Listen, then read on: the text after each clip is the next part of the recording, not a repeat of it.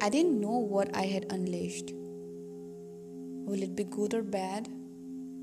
Or is it just gonna stand there? Emotions, they say, are wild horses that can be tamed. But mine seems to be a devil in disguise that can only be restrained. It was about time I killed every single of them. But the ocean had some other plans. They were summoned, and here they came as a tsunami of thoughts, destroying everything on its way. Tears kept on raining, anger refused to go away. It brought a lightning of hatred burning up the ones I love, immolating those I hate. It possessed me, made me do stuffs I wasn't supposed to.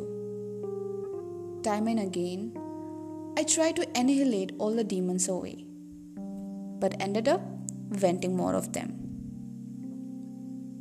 This time, I released something I wasn't ready for.